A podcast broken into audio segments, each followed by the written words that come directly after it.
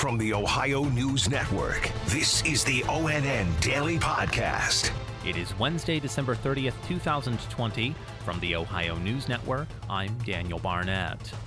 Governor Mike DeWine said this afternoon the state will no longer recommend school districts in Ohio quarantine students exposed to coronavirus positive students in the classroom, which is the guidance of the Centers for Disease Control and Prevention.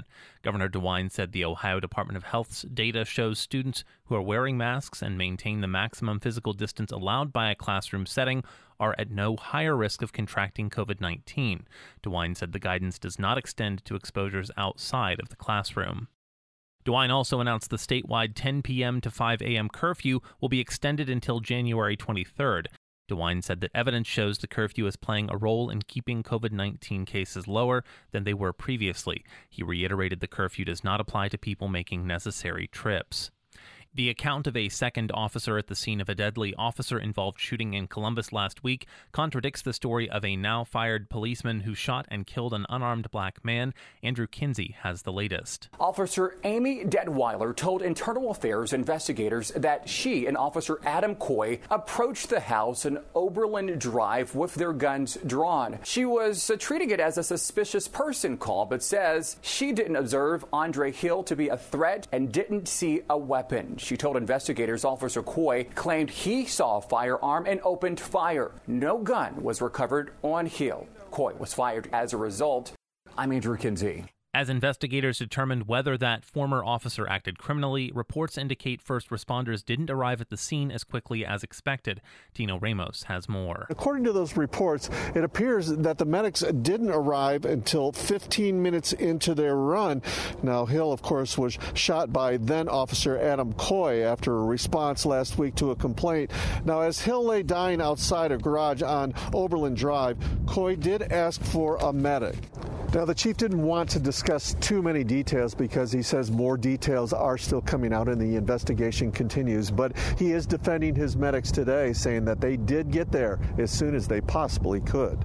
In Columbus, Tino Ramos. Another company's COVID 19 vaccine could soon see approval in the U.S. More from Tracy Townsend. The UK has authorized emergency use of another COVID 19 vaccine. This one is the one from AstraZeneca and Oxford University. And as you know, OSU Wexner Medical Center actually took part in the drug maker's clinical trial. It's one of several sites here in the U.S. doing that. Regulators plan to start injections within days, and we're going to let you know when the vaccine could be available here in the U.S. I'm Tracy Townsend. Federal officials issued an update yesterday in connection with the 2014 deadly shooting of Tamir Rice in Cleveland. Andrew Kinsey reports. The Justice Department declined charges against the Cleveland officers involved in that case. Tamir was playing with a pellet gun outside of a rec center when he was shot by one of those officers. The burden of proof in federal cases involving police officers is quite high. Prosecutors must prove that an officer's actions willingly broke the law. I'm Andrew Kinsey. The city of Columbus has been dealing with a staggering number of homicides this year. Lacey Crisp reports from the capital city. We are now 30 homicides over the previous record. Now, there are 173 families now mourning the loss of a loved one, all because of the violence. Columbus Police Deputy Chief Mike Wood said in his more than 30 years at CPD, this is the worst violence he's seen. Those numbers are, are young, old, uh, individuals involved in crimes, individuals that have been inside their homes uh, but regardless uh, of the victim, there's there's a family at home that has lost someone. In Columbus, Lacey Crisp. Officials say testing shows potentially harmful chemicals known as PFAS aren't widely contaminating the more than 1,500 public drinking water systems in Ohio.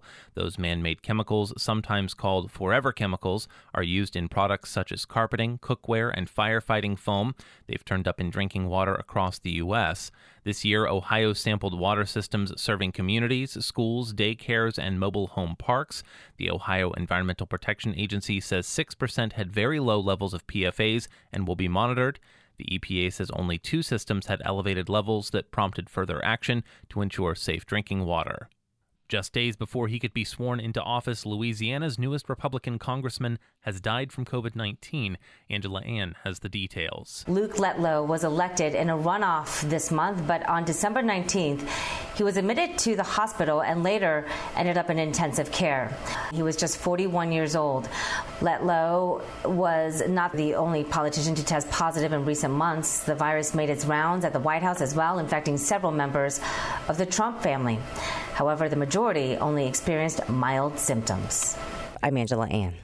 And the new strain of COVID 19 being reported in the UK is now being seen in the US. Tracy Townsend reports. Colorado State Lab was the first to quickly identify it after it was spotted in the UK. Dr. Reggie Washington, Chief Medical Officer of a children's hospital there, says it's not a reason to be alarmed. The vaccine is very effective against this new variation, so there's no reason not to get the vaccine. But we continue to know that viruses mutate, that's what they do. And while the symptoms of this new variant don't appear to be more severe, it may spread more quickly. Another possible spike in cases because of all of this could be on the way. I'm Tracy Townsend. Special thanks to affiliate station WBNS TV in Columbus for their contributions to today's newscast. I'm Daniel Barnett on the Ohio News Network. This has been the ONN Daily Podcast, a production of Radio Ohio Incorporated on the Ohio News Network.